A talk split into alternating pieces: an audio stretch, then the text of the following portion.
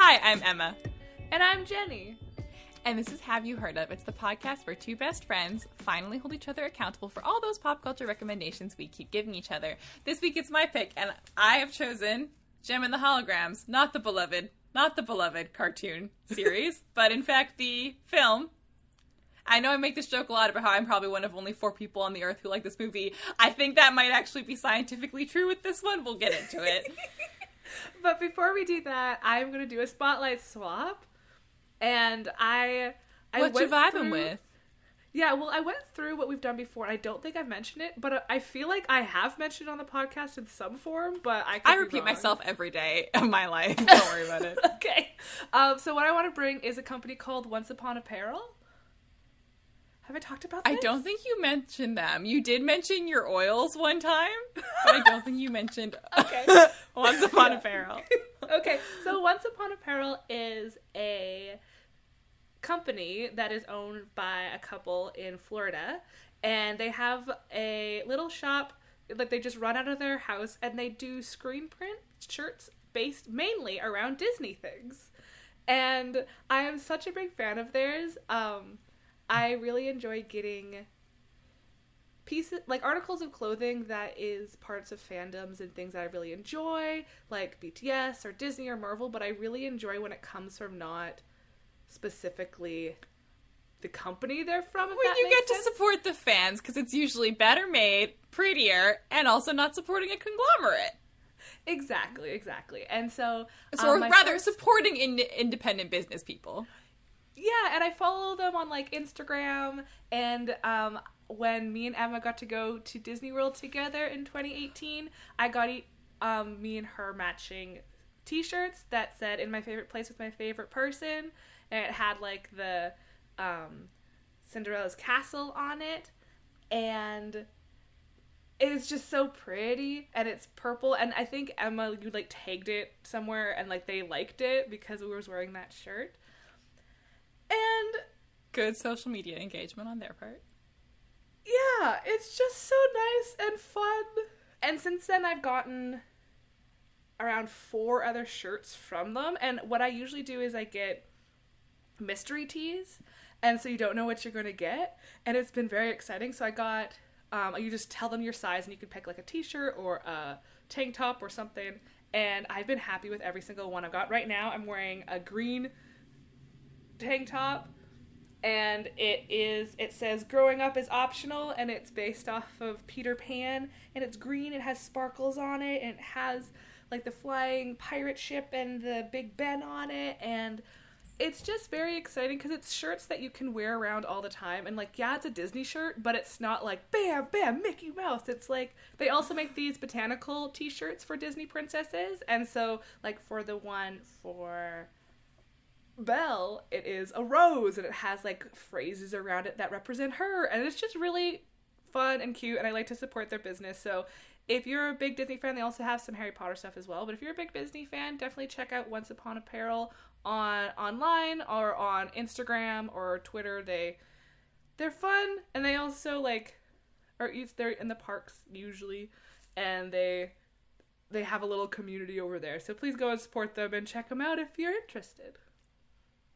I am so sad because I I have a different drawer for my different colors of shirts. Like, I have a drawer that's purple and blue shirts, and my Once Ooh. Upon Apparel shirt never leaves the drawer because I never wear it anymore because I feel like it is a lie because I am currently not in my favorite place with my favorite person.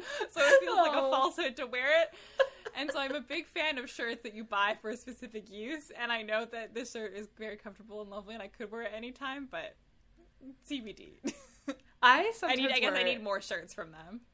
Yeah, I sometimes do wear that shirt, and I do feel like I'm living a lie because, again, it's the same. But now I have more shirts from them, and I'm like, this is fine.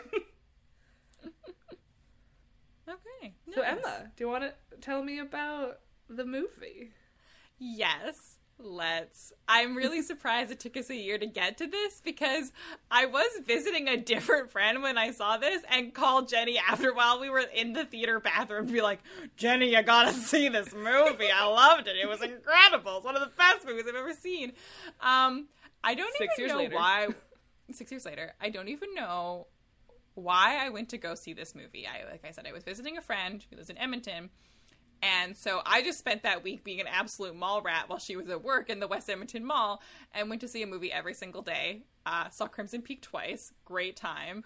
Uh, saw the Vin Diesel Dungeons and Dragons movie. Saw Steve Jobs. And saw Jem and the Holograms. Not by myself, with my friend. Um, but I really don't know why we went to see it, because neither of us watched Jem, the T V show, or had even heard of it at that point. I don't... I... I remember when I saw this trailer, and I remember talking it with you and our other friend, being like, oh my god, this looks really cool. And I think it was just one of those things that, like, it was on your radar, and you're like, okay, let's go see it. And so, uh, yeah, so it was October, but there weren't really, like, any Oscar movies that had come out yet. We were post-blockbuster season. Like, there wasn't a whole lot in theaters. And so my friend and I wanted to go out to see a movie, and we decided we should go see Jem and the Holograms. And it had, been, it had opened the weekend before, and we were like, oh, it'll be perfect. You're working the evening shift. Like, we'll just go right after you finish work, and we'll go to the theater in the mall. And then it wasn't playing at the theater in the mall. And it wasn't playing oh. at any theaters in Edmonton except for one. And so we, like, had to, we were like, that's weird. Didn't this movie just come out? Yeah, this movie had a famously terrible theatrical run. Mm. Um, so it made, I think, two point two million dollars off of a five-minute budget. Uh, it was pulled from theaters after two... It had a five million dollars budget, made two point two million dollars, was pulled oh. from theaters after two weeks because it was doing so badly. Because you're like, two point two million dollars, that's more dollars than I'll ever have. That was two point two million dollars in wide release, um, which is over two thousand theaters. That means it was making like eight hundred bucks.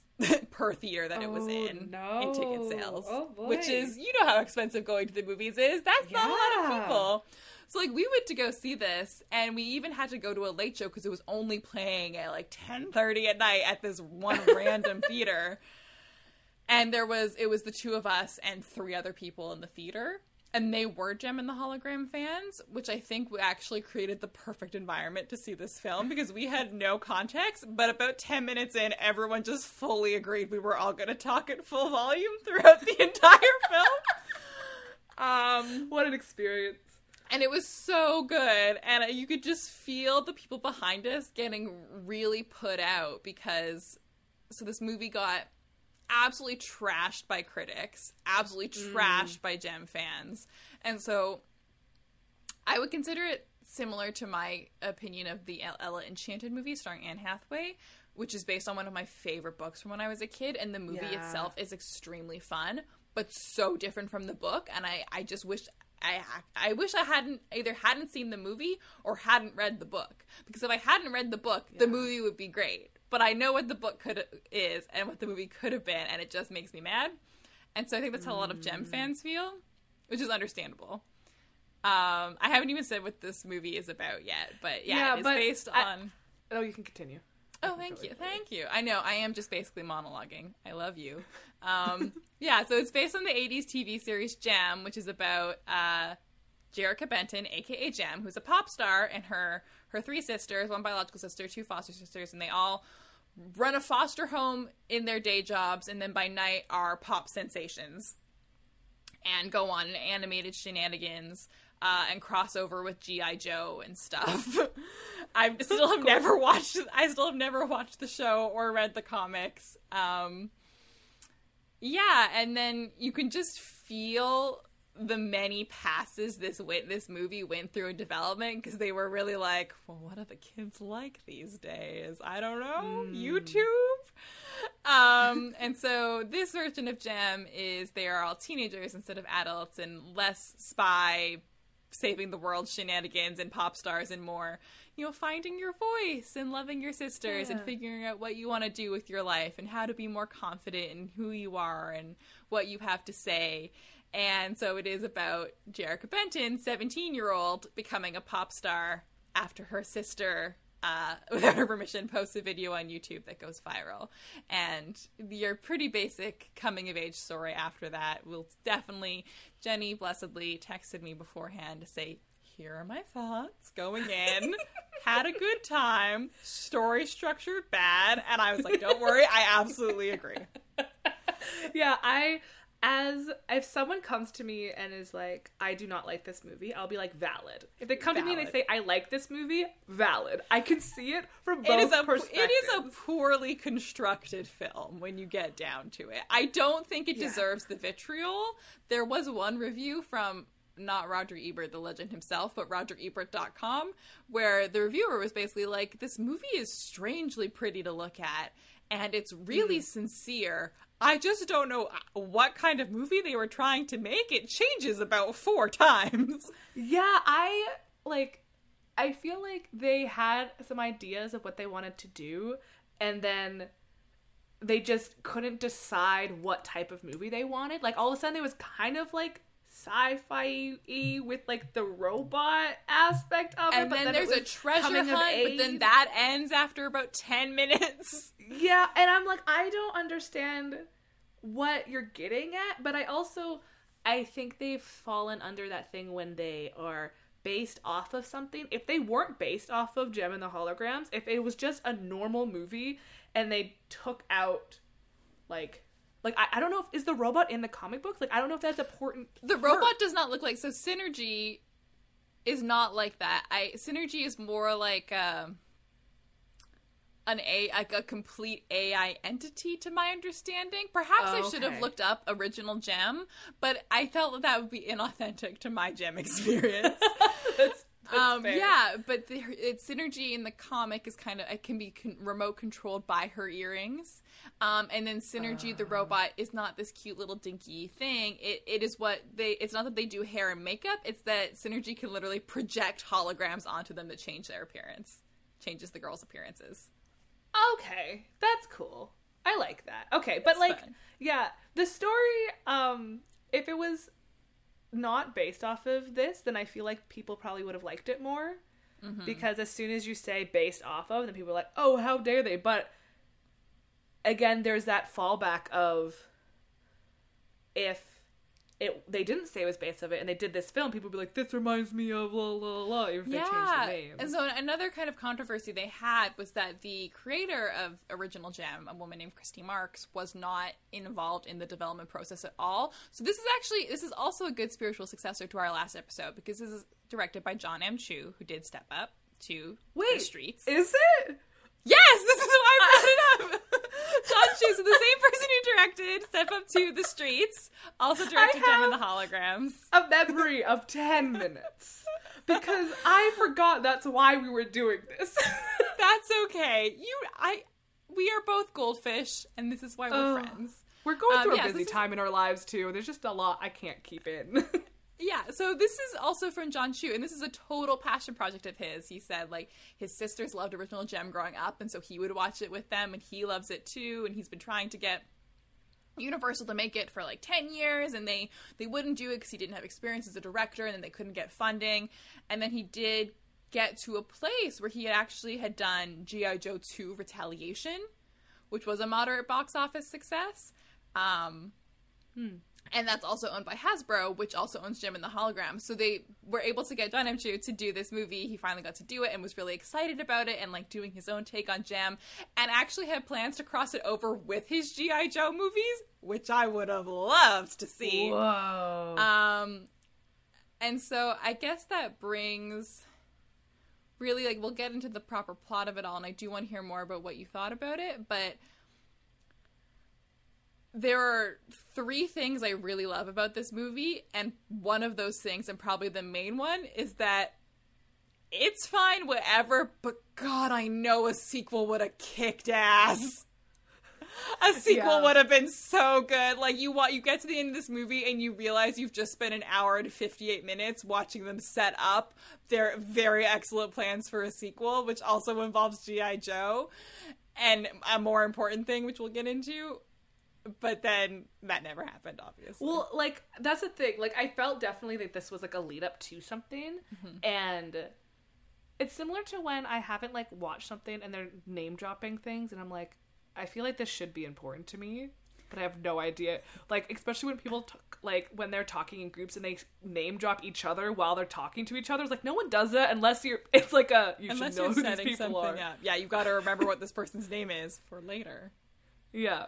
Yeah, I could see a sequel working. I feel like they would have to change what they were doing. That I feel like yeah. they would have to specifically either stick with the whole like rival band stuff. Uh, and then I guess one other thing I wanted to say, kind of just about the making of this movie, that you're saying, oh, it's too bad they couldn't just do an original story because that's basically what this ended up being. Yeah.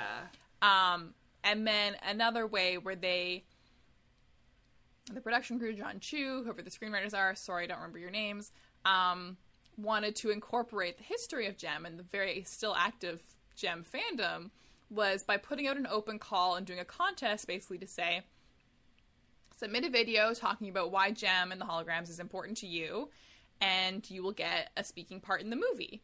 And then that became, we're not going to give you a speaking part in the movie, but we will incorporate your footage. And some fans were chosen, and but we're not given the context for how their footage would be used. And the footage in the oh. movies is used to be like, Jem, this singer, goes viral, and people are posting about how much her music means to them. But it doesn't hit the same way because the people who are talking are clearly not talking about the Jem we've been watching for the past two hours. They're yeah. talking about the Jem they grew up with and have spent the past twenty years loving. Oh, that's awkward. Yeah. Yeah. Well, and so okay, some fans so- were really mad because they didn't want it to be considered an endorsement for a movie they did not approve of. Oh, no. That's awkward. I I appreciate what they were trying to do of trying to have, like, they interwove a lot of internet in this film, mm-hmm. which kind of does age it. It and, like, they it? name dropped Tumblr, and I was like, hell yeah, but I'm also like, okay, now we I, know I made that a is. note, too, because I am still on Tumblr. I am still yeah. very active on Tumblr, but people aren't joining Tumblr anymore. Be- be- companies yeah. have accepted you can't make money on Tumblr, so when Erica Raymond shows up to say, we gotta get you on Tumblr, I was like, oh, boy. okay. Um, I I see what they were trying to do. Sometimes it was a bit distracting when they, like, intercut, like, people playing something to, like, show. I was like, I get they're trying to show the tension, but, like, it seems like it's someone who's an adult trying to, like, the show Selfie or whatever, like, yes. trying to say, like, this is what it's like, but it it's not. It's way. not. I know. And the nature of the internet is that not, it's, of course it's d- d- dated now, five and a half years later, but it was dated as soon as it came out, because in the year this movie took to film and go into post, things changed on the internet again, so that's not what the yeah. internet looks like anymore. I was, I remember watching this five years ago in theaters as well and saying, they don't really understand how going viral works either, because I, people do build up huge followings online, but yeah. not based off of one video, and actually that is something that has become more accurate. I'm going to give them, they were a little prophetical there, because I think about the way TikTok works now and how many musicians I've found or through TikTok that have absolutely blown up on there, and I'm like, I could see that, I could see a Jem style rise happening through TikTok. But, but I think, like, some, like, for TikToks though, like, they usually, maybe one of their videos has gone viral, but a lot of times there's a lot of work put in in other videos before exactly that. And yeah, it's like, good to build the audience. Its driver's license didn't just happen because she was nobody. It happened because she already had this yeah. following she'd been curating. Yeah, she already had a following. She she was on High School Musical, the musical, the sequel, or whatever. Um, and just M T M T S, yeah, all the things, and like that took off, which is great. But this is and not it is just impressive. Someone like posting. Yeah, it's not yeah. just someone like posting a video. Like, one thing is, like, cool, and, like, I don't know, as, like, the generation who was, like, brought up with YouTube, one, that's, like, how things go viral that fast, and, like, the news doesn't talk about it, like, that's not, people are, that's like, not how this person works. Wants to find I know. The person. At, the, like, no. at the time, in two thousand fifteen, the only kind of comparable person I could think of was Troye Sivan, and even him, that was mm. years of building a following before. I was a huge Troye Sivan. He's, he's still, he's quite popular, but he has not, you know, taken over the music industry.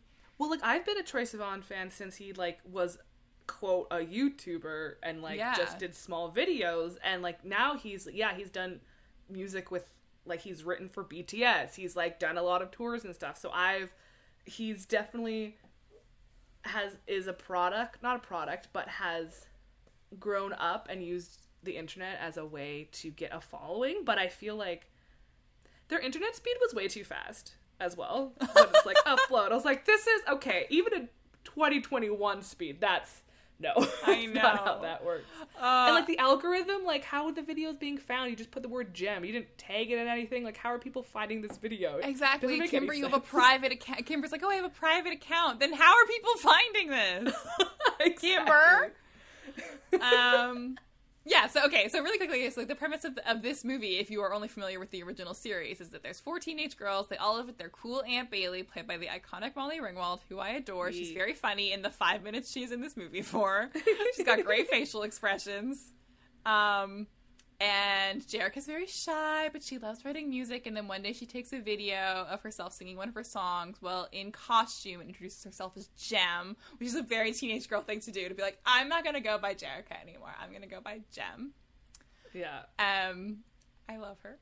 And then her sister Kimber posts it, and suddenly they are picked up by Erica Raymond of Starlight Records, uh, who signs Jem, and Jem makes the condition that she has to bring Kimber and her two foster sisters, so her two sisters as well, uh, Shana and Aja, and bring them to L A with her.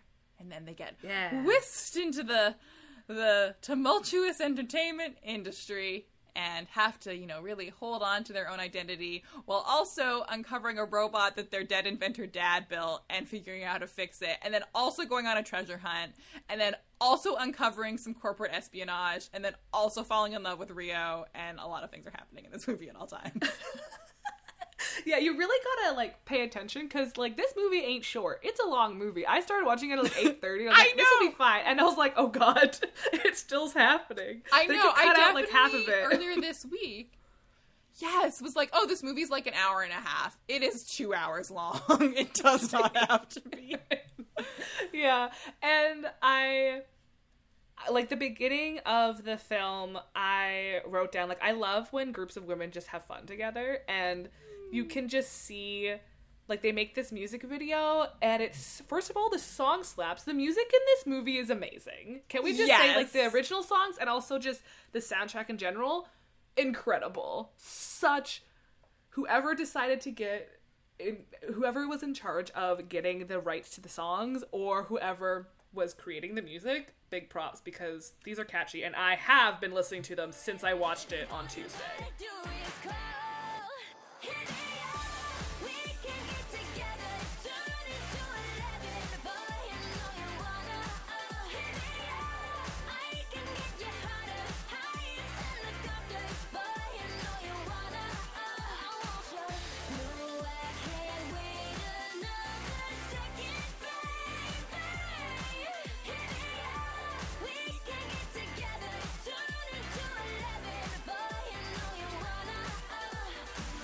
The soundtrack for this movie is incredible. This is, okay, three things I love. What this, what the sequel could have been. Number two, the music in this movie is amazing. All of the hologram songs are great.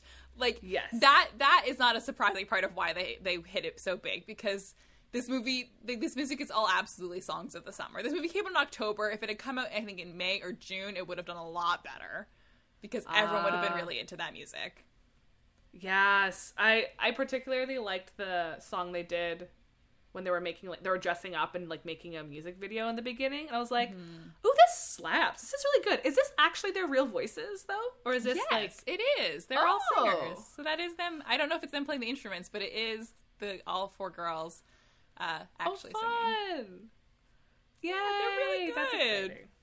They actually are all really good. Like, again, if they cut off, like, half of the movie and just made it as these girls coming-of-age movie, becoming pop stars, and then realizing, like, what they really want to do, then I'd be like, hell yeah! Like, th- the music slaps, the costumes are amazing, it's so eccentric and fun and, like, um, out there, but, like, and, and they're hidden, but you know who they are, and... Yeah. Yes, and I think all the costumes for this movie are really fun, but it's that first scene where they're making this video out of clothes they find in their Aunt Bailey's garage, where it's just the most honor- honored honoring the original aesthetic of the show, and I wish they kept that throughout the whole series. Like, I wish they had kept the commitment to the, like, the bright pink hair instead of the, like, very subtle pink streak or the orange, and like, because it's like in the comic series they all have different mm. colored hairs, and I, I love the looks of it. It's so fun. Um, fun. Also, gosh, this is a, yeah. So my friend and I went to go see this movie, and then the next night we were going to go see a play. And it was, like, the play started right after my friend finished work, so we knew we weren't going to have time to go home and get gussied up. So we brought our dresses and got changed just, like, in the mall bathrooms after she finished work, and then went to Mac, and we're like, can we just, can you just do our makeup for free? Even though we were both adults at the point, and I feel like that's something you only do when you're fifteen. We went to Mac, and the ladies were like, yeah, sure, what do you want for your makeup? And we were like, we just saw Jem and the Holograms, can you make us as glittery as possible? And they did, so thanks, Mac ladies. Oh my god. That's you were nice. Great. They just like gave us full glitter makeup. It was great. Oh, fun. Yeah, it's like, again, a theme throughout almost every single thing we bring forward. Youth. The preciousness of youth and family coming together. And it's like, yay. I know. Aunt Bailey's a good guardian. Aunt- okay, the other thing, too, is that Aunt Bailey reveals to Jerrica right before the girls leave for L A that they're about to lose their house, which also because Aunt Bailey, you know, has adopted the Jem and Kimber, but and is fostering Shayla, Shana and Aja. Like, they might get separated, you don't know. So now Jerrica's the only one you sh- that she knows, and she's, that knows. I'm getting too excited. I can't talk. But Jerrica becomes very stressed because she's like, okay, now I have to do whatever this record label lady says because we need the money. They should have gotten but, a lawyer because yeah, yes. the agreement is one hundred percent. They don't get paid until after the third concert. Nuh-uh, no. You take a down payment. Okay, couple of things. One.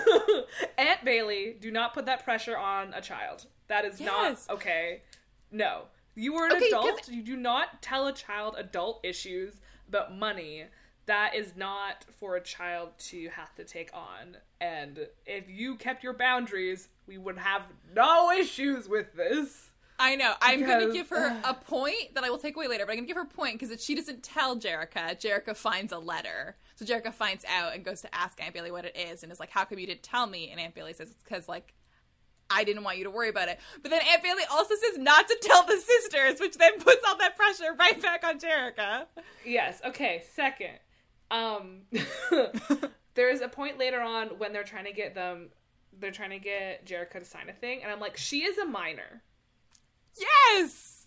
She, that is, you can't, that's void. Like, you, that contract means nothing. You, it's a minor. You need Get to have a lawyer. Sign it. Get a lawyer! Not even just a lawyer, just an adult. Like, that, like, no, this is not how it goes. And also, yeah, when it was like, you get paid after the last one, I was like, okay, this is sketchy. Um, and I understand, like, it reminded me a bit about, like, the, the idol system of, like, getting youth and stuff into groups mm-hmm. and, like, doing all, like, the glitz and glam and everything for them, and then they don't actually get as much as you would assume, but they still should get some as they go, because where they need to live. Like, come on. I know. Erica, Erica Raymond is a very suspicious person who's also very stupid, but we'll get into that as well. Also, her bodyguard, Zipper, as soon as I met him, I was like, I trust this man. I don't know why. Zipper was introduced, I was like, I like him. I, it's just so funny because I made a note, forgot about Zipper, Jenny's gonna like him. Oh my god. Oh my god. That's hilarious. She shows up at this Aunt Bailey's house and just says Zipper, and she immediately looks down to check her fly. He's like, no, that's my name. Well, I'm and glad that I've co- we've come to this point when you're like, this per- Jenny would like this person. Plus his heart is just okay. Just... But this brings me to point number three of what I think is actually perfect about this movie, and that is Juliette Lewis as Erica Raymond. Juliette Lewis is an actress who is very great. She was nominated for an Oscar at the age of seventeen when she was in Cape Fear. What? Uh, she has since been in just, I guess, whatever catches her fancy, because she shows up in everything. Um, and she looks at all times like she is about to just unhinge her jaw and consume the set. She looks like, in this movie, not in all things, but in this movie, looks like if Snakeskin Print became a person. And I love her. She oh, wow. is so just channeling exactly the energy this movie needs. Her face is so funny. Every decision her character makes is insane and makes no sense, but you look into Juliette Lewis's eyes and you know she is fully convinced in what she is doing. And like, oh, like she enters in slow-mo in high heels, wailing guitars happening. She's just shuts everything down. She's extremely mean. She keeps narrowing her eyes at different intervals. It's great. Yeah, I love a good, like, bomb-ass bitch, but sometimes I'm like, okay, you... you... you need to tone it down. This is very out of place, but I think if everyone had risen to her, the energy she's bringing to the film, the movie would have been twenty minutes shorter and twenty percent funnier. Yeah, it was... Her acting in this was great. Like, I feared her. I feared, her, like... I, I felt like I was all of a sudden a child, or I was the person at valet being like, ah, oh, shit, this person is so powerful, they could destroy me in an instant, and I would be terrifying. Yes. Um, at one point, the the gang, the gals, plus Rio, who is Jem's love interest, I haven't really said, just, I just keep saying the name Rio without context. Rio is the villain's son and also the girl's love interest, and he just, yeah. like, hangs out with them, I guess. Um, but they steal Erica's car, and she goes to her valet, who says, it was stolen, and she just goes, are you asking me or telling me? And she looks so mad that I'm, yeah. she's, the valet is played by Nicholas Braun, who plays Greg on Succession and is about seven feet tall. So Juliette Lewis is, you know, a foot and a half shorter than him, and she looks like she's going to crush him under the heel of her boot. And I wouldn't even yeah. doubt her, like, extension abilities. Uh, the the amount of, like, you kind of mentioned, like, for that, the valet, there's so many people in this movie. Even, there's so many like, people in this movie. There's, even, like, briefly, there's so many cameos in it. There's like, so many cameos in this movie. Johnson is there. That Ariana Grande had a cameo that got cut because they had too many other cameos. What? Dear Lord. It, like, in my head, I was like, how did they get all these people to be in this film? I don't understand. Like, I think the guy who was security at the place, I think that's the guy from, I think he's in Smosh now? I don't know. Like, there's just so many people in this film. Also, I think the the place where they all stay, like the building that their residence is, I think that's the party scene from Dirty Thirty. I think it's the same house. It looks exactly oh. the same. Maybe it's just a generic like California house, but it that looks like the sense. entranceway. Yeah, that makes sense. Anywho, I, I would I wouldn't be surprised by that. Anywho, it's just like back to the cameos. There's just so many people in this movie, and I wonder how, like you kind of mentioned it before, of the. The fans who were pissed. I wonder if any of the, like, if someone came up to Dwayne and was like, "Hey, so you were in like Jem and the Holograms?" He's like, "Was I was?" we, oh, was I? Dwayne the Rock Johnson, secretly a huge Jem stan, very disappointed by how the movie turns out. um, yeah. So hold on, just so many people are in this movie. I was gonna say more about who they are, and then the thought immediately left my head. That's okay. I wanted to say. I am such a sucker for a good um, fashion montage. Yes. And we got that with, like, the cool music and them all trying on different makeup and hair and clothing. And I just love those montages. I, they're so classic. I know. I want to be in one. And I remember what I, I was going to say is the lady who does Jerrica's hair and dyes it pink is the voice actress of the original Jem. That was her cameo. Oh, fun. Fun, fun, fun. Uh, Yeah, and so this movie is loosely structured around the girls have to do three shows before they get paid. So it's, you know, kind of leading up to these three shows and can they handle the pressure and what's going to happen. Mm. Um, and then at the same time, they realize that Synergy, this little robot, is giving them clues. They go to Santa Monica Pier uh, and set off an alarm. And so Rio, who at this point has been like a weird, like, I'm twenty-four, I guess, so I'm the tough guy, and maybe I'm having an inappropriate like relationship eighteen, with a teenager. nineteen. Okay, Ryan Guzman does not in... look like he is eighteen or nineteen. Well, because they said that he's in college, so, like, if okay. we're going by the States, the oldest he can be is, I think, twenty-one. Okay, yeah, that makes sense. And that does make him less creepy for hitting on Jerrica as well then. Yeah. All is forgiven. But still. Um, he's in college. He needs to calm down. Um, yeah, so there's the robot, and so here's subplot number two. Uh, robot, and it, it was her their dad's invention, and um, Jerrica keeps being like, yeah, like, this was his greatest invention. As soon as she said that, I was like, oh god, I'm so ready for the line later when he's like, you are my greatest invention, because I know it's gonna happen. And, and it, it did. Does. And it made me cry, because I'm weak. Even though I knew I know. I was very happy that you cried. That sounds horrible, but you know what I can. You know, can I know. I, I pretty much was like, I wrote down, damn it, I cried. Ah, here I go. Funny part about this, though, is that, okay, so the dad didn't know Aja and Shana because they're adopted, like, Aunt Bailey adopted them. Yeah. Dad did have a second child. Kimber is also his daughter. And yeah. So that was the best part about watching this in the theater is that, you know, as soon as it starts showing clips of the dad only with Jerrica and talking about Jerrica is the greatest thing he ever did, it just got to the point where every time the dad spoke, someone in the theater would go, and fuck Kimber, I guess. and yeah. and so it gets to the end where he's like, you're my greatest invention. And the five of us in the theater go, you have a second child. He does say the two of you, I think, at True. the end. But okay. That's only at the very end. Also, whatever happened to their mom? I don't know. Okay, okay. That's fine. I was just like, it's like similar. Like, you forgot about Kimber. Also, your mom. Like, I don't, there's these people in the story that are just Screw missing. Your mom, I, I guess.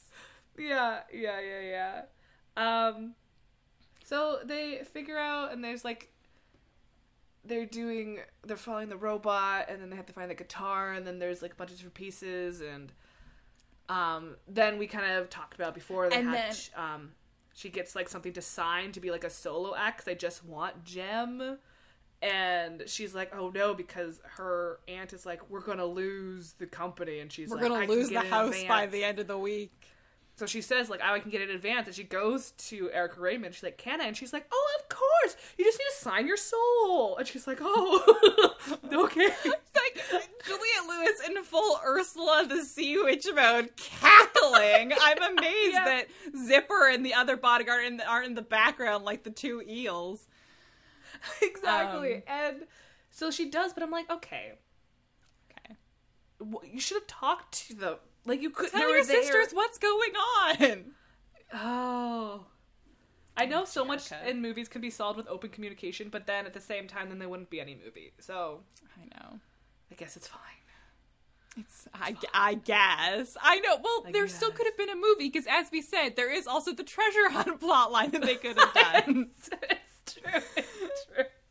Yeah, that is true. Um, yeah, because they do their... Okay, the, yeah, so they fix the robot at the end of the dad's like, I'm so glad you found all my clues. You had two. There were only two clues.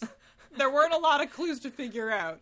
Um, but one yeah. of the clues is her signature Synergy earrings, which, again, Erica Raymond, apparently big ni- business record label magnet, brought about her own downfall because... Jerrica is wearing these cheap plastic earrings during the makeover montage, and Erica's like, Jerrica and Erica is too much, too much for me to say. um, uh, it's like, oh, here, you can't wear those earrings. They don't go with your look. I don't know what that was. Even though they one hundred percent do. Exactly. And so she's like, instead of just saying, here, take the earrings off and take them home, Erica Raymond is like, oh, don't worry, I'll keep them safe in my safe. So later when the girls go to get the earrings back, they also find, dun dun dun, Erica's dead husband's will that proves she doesn't actually own the record label. Honey, hide that will somewhere better, or don't put costume jewelry in your safe. Okay, so yeah, so when she takes the jewelry in that first scene, in my head I was like, that was dramatic. Also, they're going to have to break into that safe. I just know it because it's too... They made it a scene. They made it a whole thing. And then, yeah, they it have, like, the one like piece it, of the will. I thought there was going to be a plot line where you find out that Erica Raymond actually knew the dad and was trying to steal one of his inventions. And so she mm. knew what the earrings meant. It felt like there was another plot line that they were like, okay, this is really cool, yeah. but we do got to cut it out because this is running a little long. Like, that's where they decided to cut things out. Well, because I also thought the whole thing was that, like, Erica Raymond created this whole company herself, so why was it in her husband's name then? So I don't know. I don't know. Okay. And then anywho, so then the company actually goes over to Reno because his dad was like, he can have it when he's ready. When he's like, ready. Okay. Rio, you're nineteen. You don't even know how yeah. to do accounting or your taxes. Yeah. And so they perform and they have the montage. And I, I understand why fans would be mad that they were used out of context. But when mm. they were saying it, it also just made me emotional because on one hand, I was like, this doesn't really match with what we have seen from Jem and the Holograms so far. But on the other hand, I was like, oh god, these girls are speaking directly to me. This is like, some of the things are directly what me and my relationship with B T S right now. And I was like, oh no! Oh god! So I also, like, I didn't get it until they spoke and I was like, okay. If this is that to them, then okay, then it's fine. I understand now. Um, and yeah, yeah, and then the band gets together, and then, and this is what rewrote my D N A in that movie theater. This is what fundamentally altered my brain chemistry for life and made me really committed to this film. And as I mentioned as a little sneak preview in last week's episode, I used to run a stan Twitter for Jem and the Holograms, the movie, but that did only last the one week I was on vacation, and then I immediately abandoned it. God, I miss single-purpose Twitter accounts. Um, see also Jenny's former Twitter account she had, I found a story about naming nail polishes, which is great. Um, uh, but they do an end credits sequence where Erica Raymond, booted from her own label, goes to a junkyard yeah. to hunt down the Misfits. And I didn't know who the Misfits were at the time, but the three women behind us in the theater were freaking out because the Misfits are the rival, like, anti-holograms, and the ants, mm. and they're led by the anti-Jem Pizzazz. And the casting for the Misfits is so perfect. It's Aiza Gonzalez, it's Katie Finley uh, from How to Get Away with Murder. Oh, uh, yeah. She's the girlfriend from the first season, and Hannah Mae Lee from Pitch Perfect, and very importantly, Kesha as Pizzazz. So Kesha shows up in the last thirty seconds of this movie as Pizzazz, the anti-Jem. And their whole thing is like, our sequel is going to be the Holograms versus the Misfits. And I don't know if you remember this about two thousand fifteen, because we've since had multiple new Kesha albums. But Kesha, this was like at the peak of Kesha's legal battle, where she was not allowed to produce new music under her own name. Oh. So I was like, I need a sequel because I need Kesha music to live. And if she can't do it as Kesha, can she do it as Pizzazz? And I needed it. Interesting. I needed it. I, I during the end credits scene, I had a couple of thoughts. Mm-hmm. The main one was, is that Kesha? that, that was the main thought of, wait, that, is that Kesha? If, Kesha? I was so confused. And my other thought was, all these girls are acting so much harder than, like, not that the acting in the whole film was bad, but, like, so hard.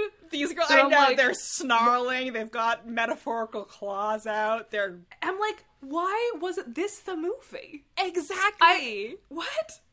Like, the movie was fine, but this, this is new. Now I understand why you're like, I need a sequel, because... Like, this movie could have been, like, twenty minutes montage, like, of how they got... And then this could have been the whole movie after the fact. Exactly. It would have been so fun. So, like, Hasbro had this whole big plan of, you know, G I. Joe crossovers. And I'm like, that's fine. That would have been campy and glorious, and I would have been into it. But I care much more about the Misfits and the Holograms yeah. and everything that that entails, that rivalry. It's so good and it's so fun, and like Jenny said, they're acting so hard, but in a good way. Capital yes, A acting. Yes. This is the first scene when I thought this could be a comic book movie, mm-hmm. and that I'm saying that in the best way possible. Mm-hmm. Like, that type of energy I am here for. So if that could have been how it was, I feel like people would have probably enjoyed it a bit more, but it, it was not meant to be. yeah. Yeah. Alas. Alas. Um, but I really do enjoy this movie. I, I watched the movie in theaters, loved it, watched it when it came out on V O D and rented it to watch with my family because I was living with my parents at the time. It was like, everyone sit down, we're watching Jem and the Holograms. I watched it for the second time. in twenty sixteen and thought, oh no, this is not as good as I remembered it being. So I got kind of nervous this time, but pleased to report that it actually, I'm back to my original levels of love for it, where it's just Yay. really fun, and I'm mad there wasn't a sequel, because the sequel would have been so cool and funny and weird, and I think much more in line with what original fans wanted. And the music in this movie is fantastic, which brings me to my last point that I have to make today, and then I will turn over to Jenny again. I love you so much. I'm talking so much today, every day. Okay. Um, but this year also was a year where I finished university and was working multiple jobs and just figuring things out and didn't really have a life, so I watched a lot of movies. Not that I don't still watch a lot of movies, but that year I really threw myself into the... Jenny's gonna laugh because she's like, Emma, this is you every year, but that year I really threw myself into the drama of the Oscars, mm-hmm. which I know I do every year, but two thousand fifteen was a very intense year. And I go... No, I, I, I would vouch for that. Yeah, I would say, like, the year of the Oscars, but I say, like, the year of the movies that came out, not the year of the ceremony. Anyways. Anyways. I really disagree with how the Best Original Song category went in two thousand fifteen, for two thousand fifteen, because yeah. I have a lot of disagreements. They also didn't nominate Crimson Peak for Best Costume Design, which should have been illegal. Academy should have been arrested um, as a whole, en masse. We should just start it over. Um, but they didn't nominate See You Again from Furious seven for Best Original Song. Stupid. Exactly. And so what I love about the Best Original Song category is that You know, it's it's it's about what makes a good song and what makes a song right for a movie. And I feel like in later years, we've really focused on the movie has to be good and already considered for other Oscars before we'll even consider nominating it for a song. Mm. When, like, in the category's heyday in the eighties, it was just whatever was a good song, man. And so you have something like Furious seven, which is not an Oscar movie by any standards, but the song was a huge hit, like... Huge yeah. success, Grammy-winning song, maybe just Grammy-nominated, but, like, huge success, huge emotional impact, like, a, a blockbuster of a hit, like, suits the movie, suits the music industry at the time, should have been nominated, by my opinion, should have won that year. one hundred percent agree with you. And what has come, what has really happened in the past few years, for any, like, I find minor category, is that voters will often go in the case of the easy choice, which is, obviously, we are both huge Disney Bond fans, movies. But animated movies... Disney and Bond. Disney yeah. and Pixar tend to win, because they're Disney and Pixar. They're the ones people see. And so this year, Sam Smith is a very talented artist. They're a great writer. They're a great musician. Um, but Writing on the Wall is a bad song. It's not just a bad, bad Bond song. It's a bad song. And it won because it was a Bond song and because Adele had won for Skyfall the year before, or, like, two years before. So it was already on everybody's minds. And, like... Of the nominees, shouldn't have won. That should have been If It Happened to You by Lady Gaga, which is a great song, powerhouse performance, go look it up. But See You Again should have been nominated, and so should a song from Jem and the Holograms. Youngblood, I'm mm. Still Here, uh, The Way I Was. They're all great songs. Yeah, they're really good. And they suit the movie perfectly. They are the strongest part of the film. They lift this movie up in a way that it really, really needs. Yeah. Yeah, I feel like my overall thoughts of the film was, I don't know if I would see it again unless I was watching it with you, which is usually, like, how we go. How but I don't goes. think I would recommend it, really. But I would one hundred percent, like, these songs mm-hmm. will be on my rotation one hundred percent. And I'm really glad that I did see it because I know it's a very important film for Emma's. And Correct. I also, like, see... Like, there was parts of it that made me cry, and there's parts that made me laugh. And, again, aesthetically, it was really pretty to look at. Um, but, yeah, I probably wouldn't see it again. But the music, mwah, so good. Exactly. So, so good. I, I feel like that's why it took a year to do this. I wouldn't recommend this movie to anyone at this point in my life, but I will always put these songs on a Spotify playlist. I feel like it's similar to Some People and The Greatest Showman, in a way. Yeah. Of, like, the music slaps no matter who you are. But some people, like, hated the movie because it's not as accurate to... actually, like, P T. Barnum, and it's, like, people didn't like Jem because it's not as accurate to Jem and the Holograms, and, but aesthetically it's beautiful. The plot for mm-hmm. both of them kind of go all over the place, but the music is great, and I'm glad I saw it. But I, I That is a perfect comparison. Yeah. Thank you!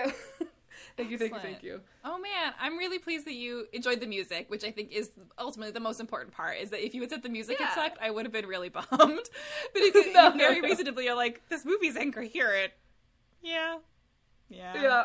Yeah. But there's parts that I really enjoyed, and w- the main part of that is the music. Mm, and we know why. Because we got hard. Because we got hard. Because we got hard. Yeah, we do. Yeah, we do. Now the world is ours. From here to the stars. Because we got hard. Me and you. Me and you. Excellent. Okay, well, since we've been talking about the music, we're going to blitz through. Thank you, Jenny. Um, do you have any other thoughts? I definitely dominated the conversation, as I always do in my weeks. Okay, cool. Well, then, we have a quiz. Jenny, if you will open the drive. We're testing out an audio quiz. We're hoping that everything goes well.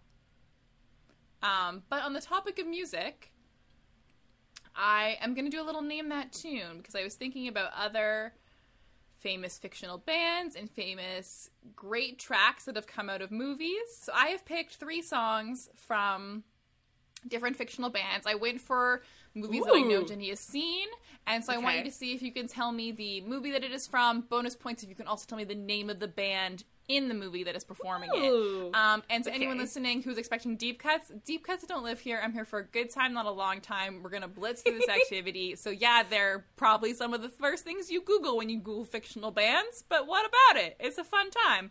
So Yay. for our first question, I have a hard mode and an easy mode. What would you like okay. to do? I will not judge you either way. Both songs are bops. Okay, I'll listen to hard mode first, because okay. I want to test it. Okay, I'll play it. You know that I won't hurt you, so open up and let me in. We love each other way too much for it to be a sin. Some people use the front. What is this? Never been my way. Just because I slipped in backwards, well, that doesn't make me. That was fun, but I have no idea. Okay. Well, I was going to say, like, talk, feel free to talk it out, really think about it. I have hints yeah. ready. All right, then we will go to easy mode. Easy mode? Okay, okay. Let's see. I'm your late night head rush. Ace high boy rush. Red velvet orange crush. Jenny's favorite fictional band? This is a fictional band from a fictional movie that I felt very confident in saying you had seen, and now I am concerned. I'm your late night head rush. Ace high royal flush. Red velvet orange crush. Um, so I will say that the, the easy mode is a yeah. song by the band that the movie is named after. The hard mode is a band that's only in the first ten and last five minutes of the movie. Wait, is this Josie and the Pussycats? This is from Josie and the Pussycats. Oh, okay, okay. Oh, I, I could envision it all, and I was like, I envisioned the era that it's from, but I couldn't figure out who yes. it was. I was like, what? Okay. Josie and okay. the Pussycats just had its twentieth anniversary and has had a real reconsidering, I think, of the way people look at that movie, which was also a box office flop, and now everyone agrees is pretty great. I don't think such a reckoning is ever going to come for Jem. Okay. I would say pay special attention to the second person singing on that clip, the man, and I will say if you also wanted a hint, I could tell you the name of the song.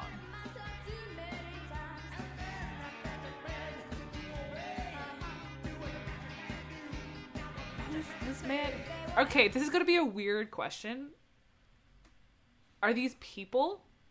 Yes, they're people. Are they? This is, these are all live action films starring people as people, not animals. Okay, maybe I should be more specific. Are because the first thing I thought was like country bears. I don't know why. It is not the country. It is not the country live action. I was like, I need to be more specific. Okay. It is not the Country Bears. Okay, who's this man?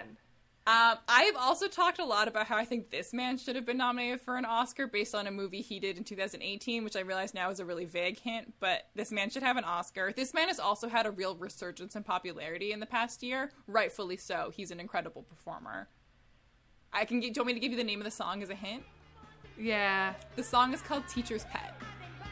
What?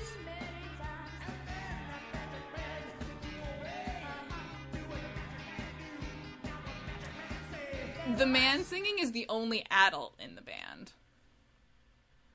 Oh, I'm so mad at myself. I'm so mad. Oh, God, I know what it is, but I'm just, you know, you know, disappointment. I do. When you, when, of course, it's School of Rock, but it's School of I'm Rock. just like, I'm just so mad at myself. Of course it is. Of course it. Okay, what's the next one? Go to uh, go to clip number five, and while you're pulling it up, yesterday I was on YouTube, and I realized that they did a uh, School of Rock reunion concert for the movie's tenth anniversary what? with all the kids as grown-ups, and it made me cry. Oh okay, number five? Number five. Okay, let's see. This is um, Freaky Friday. Instantly got it. Close it on a high note. Do you remember what the yeah. band was called? I did not. I had to Google it. Sorry. Okay, what? I love I love that movie. It's so um, good. It holds up. And then the they, perf- they perform they it at the, at the wedding. What was your question? Sorry, I got excited. Do you remember what the band is called? I had to look it up. I did not remember. So oh, no. I do not remember what the band it's is called. It's called Pink Slip, which I think is a pretty good name for a high school punk band. That's fun. I like that. Well, thanks for that, Emma. That was delightful. You're welcome. I love you. I keep saying I that because you. It's true. And that's our show. You can find us yeah. on Twitter or Tumblr, because we are still on Tumblr, like yes. Erica Raymond, at yes. H Y H O Podcast, so Hi Ho Podcast. You can also email us at hi ho podcast at gmail dot com, and of course, like, review, subscribe on Apple, Google Podcasts, Spotify, or whatever your podcast player of choice is. Yes, and I will be back next in the next episode with my pick. It may be slightly late. I am moving. So hopefully I'll have it up in time for everyone to see. It may be a couple days late, but hopefully not. We'll make an announcement um, if we don't, but... Yes. This but is for fun, be. so... Ha ha ha ha ha ha ha ha. And yes, so remember to like what you like. Your opinion is valid. As long as it's the same as mine. I'm really glad you like the music or we would have had a problem.